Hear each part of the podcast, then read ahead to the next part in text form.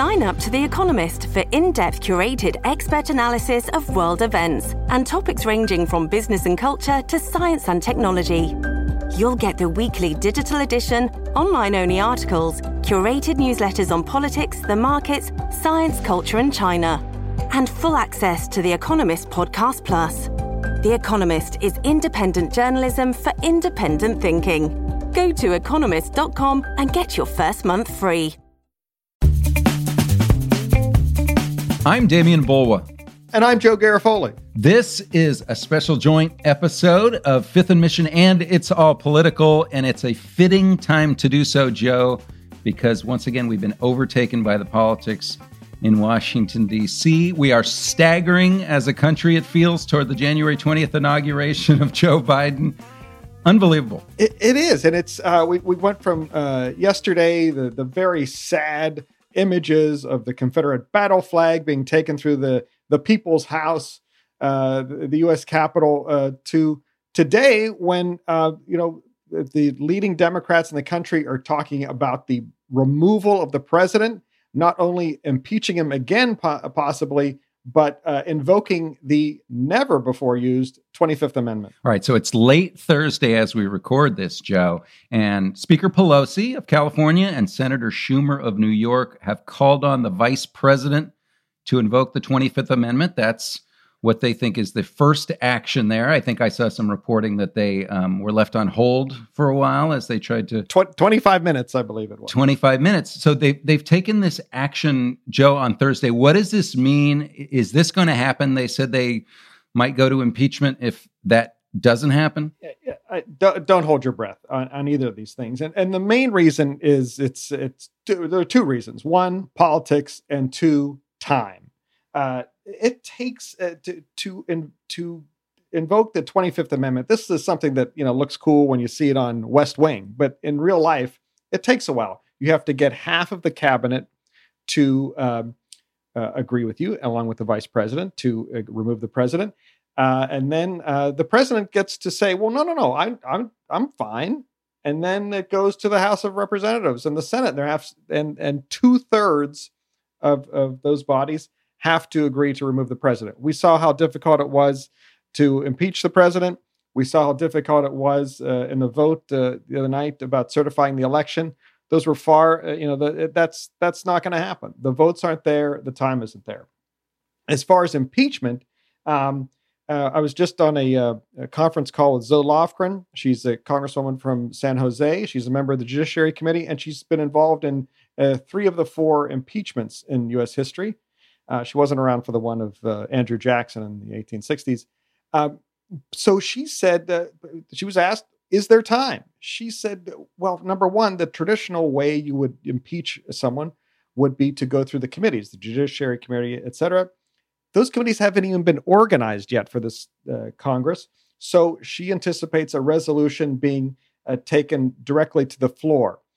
Uh, that said, even Lofgren again, a veteran of this of these impeachments. She was a, a manager in Trump's impeachment. Said it depends on the Senate. Are they going to want to get want to do this? It would take 16 Republican senators to sign on to impeachment. I, I really have a hard time seeing the votes there. Uh, there there weren't last time. All right. So it, it does feel like kind of a mix of motivations, Joe. We have obviously, I think, very real concern about what's going to happen in the next two weeks. And we're seeing that somewhat in, in both parties wanting to take action for fear of what the president may do in light of what he did this week. Um, Joe, are there also, and I don't know if I want to call it politics, but it feels like there is also an effort to get a lot of these politicians on the record, uh, force them to sort of take a stand. Are you, what are you back? Where are you?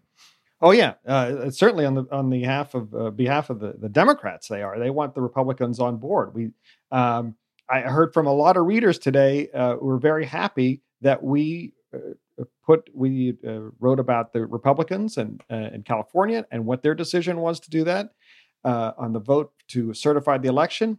and and people want to see their their representatives on the record on this. Um, it's it, it's a gamble uh, on the part of the Democrats and for the Republicans. The gamble is how popular will Trumpism be going forward?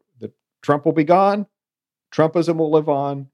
How popular, how powerful will it be? Yeah, really interesting dynamic also playing out in, in the commentary from the Republican side, Joe. On one hand, uh, saying that they, at times, that they denounce the uh, the rioters who came into the U.S. Capitol, and uh, and on the other, still kind of a bit of distancing to say, oh, that was Antifa, and, and, a sort of unwillingness to push back on the sort of fabrications that we've continued yes, to and, see. And let's uh, uh, let's hasten to add that there is no evidence that Antifa was involved there. I I, I don't quite know how that would work, um, but uh, but you hear it. I, there what uh, Kevin McCarthy, our, our very own uh, Kevin McCarthy, top Republican in the House from Bakersfield. He was on Fox News last night, and uh, Laura Ingraham said, "Well, you know, you know, we don't even know if it was Antifa." Uh, McCarthy said nothing. He did not push back on that contention at all because of the fear of Trump and his Trump supporters. Uh, a lot of Republicans say that they've uh, gotten death threats for their votes. you know, last night. Um, it was last night, right? Yes. So Wednesday night. For, it, it, feels, feels like, like it's week. all this week is all sort of blurred into one. Um, so uh, and and so th- that's um, it's an issue going forward. All right. So, Joe, that brings us to a, a great article on sfchronicle.com. Check it out that you wrote. But just looking at the future of the Republican Party, which appears very much in the balance as it has maybe for a while. Um, but you write about McCarthy and how he's still hitched himself to the Trump train so far. Kevin McCarthy is uh, is going to be a great barometer to watch. Um, he is uh, very tight with Trump. He's so tight with Trump. Uh, Trump calls him my Kevin. Um, but but he has um, the thing to know about McCarthy is that he is not someone who is an ideologue. He is someone who is a masterful politician in that he always has his finger on the pulse of the Republican base. He had it uh, when he was a young man. He was uh, a, a, ran a moderate faction of the uh, Young Republicans. Uh, he was sort of a he was a friend of Silicon Valley before that wasn't cool. Uh, in you know as, as recently as maybe a decade ago, uh, and then he and even he was even reluctant. he wasn't necessarily on the Trump train early. Um, Washington Post a couple years ago in 2016, when Trump was uh, still candidate Trump, had a recording of him saying that, uh, uh, you know, I, I think there's a, a, couple of guys who are on Putin's payroll, and one of them's Trump, and one of them is Dana Rohrabacher. And Trump, uh, uh, McCarthy later, uh, the aide said he was joking, but it was on a recording. Um, he very soon after Trump took office, he became one of his closest uh, allies on Capitol Hill, certainly closest, uh, one of his closest confidants in the Republican Party, um, and uh, and he's Trump, or I'm sorry, McCarthy is staying on board the Trump train now. He's not going to get off it anytime soon. Uh, as we said, uh, the, the Trump army is still very powerful, but watch where McCarthy goes over the next four, five, six months, a year even, to see how close uh, to see uh, the power of Trumpism after that, because uh, it, McCarthy goes where the power goes. He uh, he has his finger on the pulse of the Republican base, and we will know more then. All right, Joe. One more question for you, and I want to mention uh, to our listeners that on the back half we're going to have a Chronicle reporter, Chase DiFeliciantonio, talking about how Donald Trump has been kicked off some of the web platforms, including Twitter and Facebook for what happened this week. But Joe, uh, before we do that, what do you make of the resignations this week? Uh, some in the White House on the cabinet, uh, Transportation Secretary Elaine Chao, who's Mitch McConnell's wife, stepped down. It is quite late, Joe. yeah, it's a it's with two weeks to go. It's basically you're getting a, a running start to the parking lot. Um, that's i mean that's that's what exactly what it is. It's like sometimes my dad uh, when i was growing up he would say uh, let's leave the steeler game early so we can get out of the parking lot early. Um, uh, you know here's what chao said and by the way she is the wife of mitch mcconnell so who is uh, not a, a, a, sort of an out, outgoing friend of trump these days. She wrote a note to her um, colleagues in the department of transportation that said um, uh, yesterday, our country experienced a traumatic and entirely avoidable event as supporters of the president stormed the Capitol building following a rally he addressed. As I'm sure is the case with many of you, it has deeply troubled me in a way that I simply cannot set aside. Um, I mean, she's she has uh, been un, an unblinking supporter of the president for four years, and even before that, she said nothing about his lies about the election. But suddenly, uh, she she departed. Same with Mick Mulvaney. Remember, Mulvaney was Trump's uh, chief of staff. He also just resigned as a special envoy to Northern Ireland uh, to uh, to Northern Ireland uh, uh, today on Thursday, and he said, you know, I, I can't take anymore. I don't. He, he he couldn't put up with it any longer. But he put up with it for four years. He put up with the Trump's lies about the election. But suddenly he said, "I can't take anymore. I got to get out." Well, this this twelve day span is going to look great on the resume. I think. yes, Joe. Right. I I got out early. All right, we got to take a quick break. We'll be right back on this joint episode of It's All Political and the Fifth and Mission podcast right after this. Welcome back to this special joint edition of the Fifth and Mission podcast and the It's All Political podcast. And now we have a special guest, don't we, Demian? Yes, we do. Chase DiFeliciantonio is a reporter who covers uh, technology and the workforce for us and has been covering another big issue here, which is the uh, Chase, tell us the right wording, but the deplatforming of Donald Trump in recent days, which has been a hot issue throughout his presidency. What has happened on these platforms to the president? Well, it's been a pretty uh, exciting and uh, unprecedented 24 hours for the president on uh, social media, which is frankly saying something given that he's pushed the boundaries of Facebook, Twitter, um, Instagram, you name it, uh, pretty much throughout his, his presidency. Um, uh, basically, early uh, today, Facebook CEO Mark Zuckerberg said that in light of what happened yesterday with the, the rioting and the mob taking over the U.S. Capitol, that Trump would be uh, taken off and, and not allowed to to post on Facebook. Uh, he said indefinitely, uh, at least up until uh, the inauguration. Um, he's saying it's just a matter of basic safety, um, and that uh, they'll be also be taking that action on, on Instagram as well, with which um, which Facebook owns.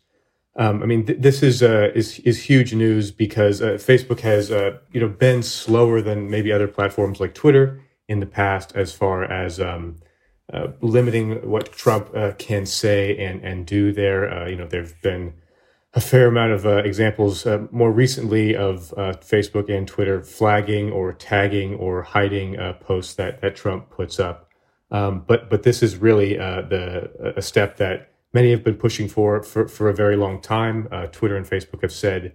Well, he is the president of the United States, and, and the public has a right to to hear and understand what that person, as important as they are, uh, is, is saying, um, but they're saying that at this point, uh, they, he's violated enough of their policies and threatened people's safety um, that uh, this is a necessary step. Twitter uh, last night said they would um, require him to take down some tweets that he made that were uh, inciting some violence, quite incendiary, during the riots yesterday. And that last night they said he was, his account would be locked for 12 hours, and that you know they they opened the door to that remaining the case pretty indefinitely. And it's it's hard to overstate this because he has uh, around 88 million followers on Twitter and 35 million followers on Facebook. So that is a it's a it's a really uh, massive reach. Um, and then of course uh, Twitter and Facebook being kind of the preeminent uh, social media giants, uh, they uh, have seen other companies follow suit. So um, video game and live streaming website Twitch, which is owned by Amazon. They've also uh, locked out his account. You can still see some videos up there that he's posted in the past, but nothing new is able to go up.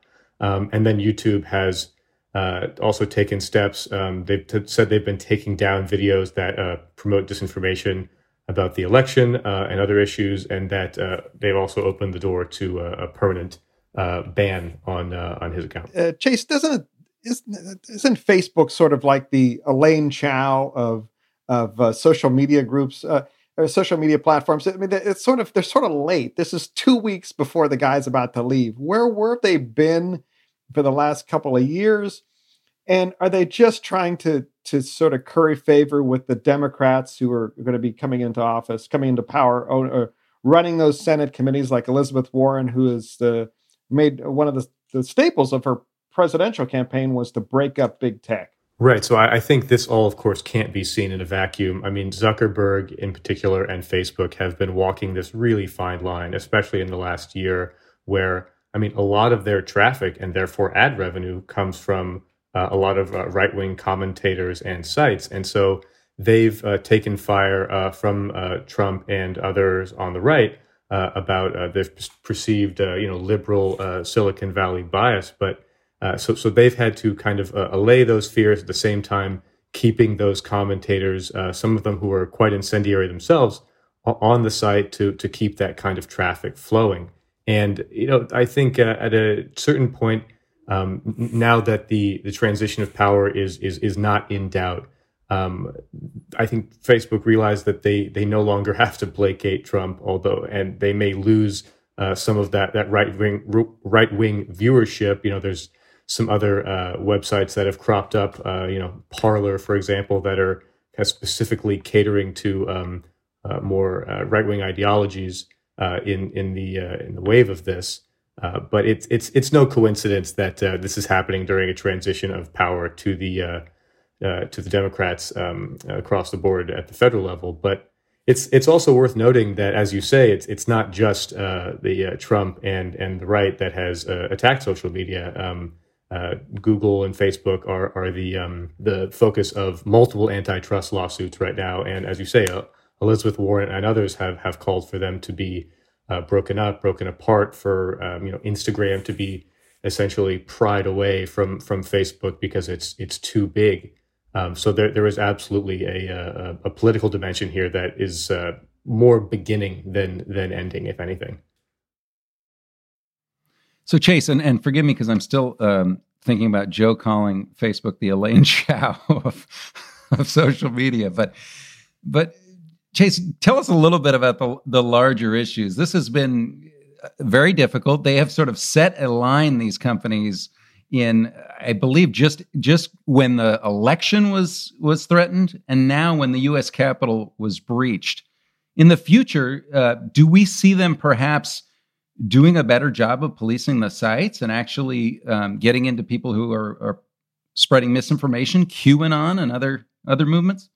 Yeah, so I think as time has gone on, they've at least uh, made a show of trying to limit the, the spread of, of disinformation, uh, you know, in, in intentional uh, wrong information about something uh, like the election. But again, th- there are so many people and so many organizations on these platforms that it really, uh, despite all of their tech prowess and, and ability, it, it there only is so much that uh, groups like uh, or companies like Facebook and, and Twitter can do to take down things in, in real time. And, and that's kind of the issue here is things do bubble up, uh, they, calling for violence or secession, sedition, all, all these things that supposedly violate their policies. And when they get to a certain point, they, they will take them down or limit people's ability to see them or limit their uh, circulation. Uh, but they, they, they can't do that necessarily in, in real time all the time. And, and these are, are real time platforms. Um, you know, once a tweet has been up for say 10, 15 minutes, that's pretty much the end of its life cycle. People have seen it. It's, uh, it's been digested. So some folks have uh, brought up the idea of, uh, uh you know, almost like a, a pre uh, censorship, maybe isn't the right word, but looking at tweets from a person like Trump uh, who has a history of uh, saying things that uh, violate the po- uh, policies of the company and the platform, and also, frankly, call for violence, and not letting them go up and, and be circulated publicly until they, have been reviewed. Um, obviously, you can't do that with every single tweet, and probably nor should you, but that, that is one way that this is being looked at. Um, uh, I think another topic that's uh, is is more bubbling up and, and hasn't necessarily been talked about um, all that much in government circles, but that uh, researchers who study social media have talked about is this question of, well, why should the president even be able to tweet? Who, said that must happen? Um, you know, traditionally, the news media has been kind of the the guarantor of uh, uh of, of fact and and and vetting information, uh, and social media essentially allows uh, government figures and government organizations to uh, disseminate information past that screen uh, of the media directly to people, uh, whether it's true or not, uh, intentionally or otherwise. And so there also is a question that may get raised in- increasingly here of uh, should uh, government accounts be treated differently if they do indeed exist here? I mean, should they look more like traditional websites? Should I be able to follow them? Should I be able to uh, at them and, and, and tweet things and interact with them? Or should they be more of just a staid informational source um, that can uh, more easily be be vetted and checked uh, by the media, which is is the the, the role of uh, of the media? Hey, Chase, one thing that the president did do uh, over the last, certainly over the last couple of months, is that he he sort of brought to larger, uh, more public attention on Section 230, um, which is uh, basically allows social media companies, social media platforms, not to be held liable for the the content uh, that's that's on there, and allows basically they're they're not regulated like media companies. Do you get any sense that we will see a, a bigger push uh, from Democrats to to regulate media companies, uh, regulate social media platforms like they are media companies, and to do something about uh, Section 230. Biden Biden's weighed in on it a little bit. Yeah, I think that is an issue that we've absolutely not heard the end of. Uh, Biden has absolutely spoken uh, in the past and on the campaign trail uh, when when he was uh, still candidate Biden uh, about the idea of of necessarily just demolishing Section 230, but but reforming it. And I think he's kind of left that uh, open uh, on purpose for for debate and to to see where he wants to take that and where politically that that uh, he can possibly take that. But I think um, the idea uh, that uh, social media companies can only uh, deal with censoring, so to speak, so much content on their platform, but that if they are responsible legally for things that are said there, which is not the case now because of Section 230 that that is going to very much change the calculus in terms of what they allow because they are going to face legal liability for if someone uh, uh, you know incites violence on their platform and then that violence happens like we frankly saw yesterday um, they would be liable they would not just be uh, the platform, so to speak. I mean, they would be the gatekeeper that that would uh, uh, be facing uh, legal liability and kind of an existential question of, of can they continue to exist if they have that liability. Joe, before we go, I want to ask you one question. Have you thought about what it's like? Have you thought about what it's going to be like to not have a president who is sort of governing from Twitter and having to be glued to that account all day?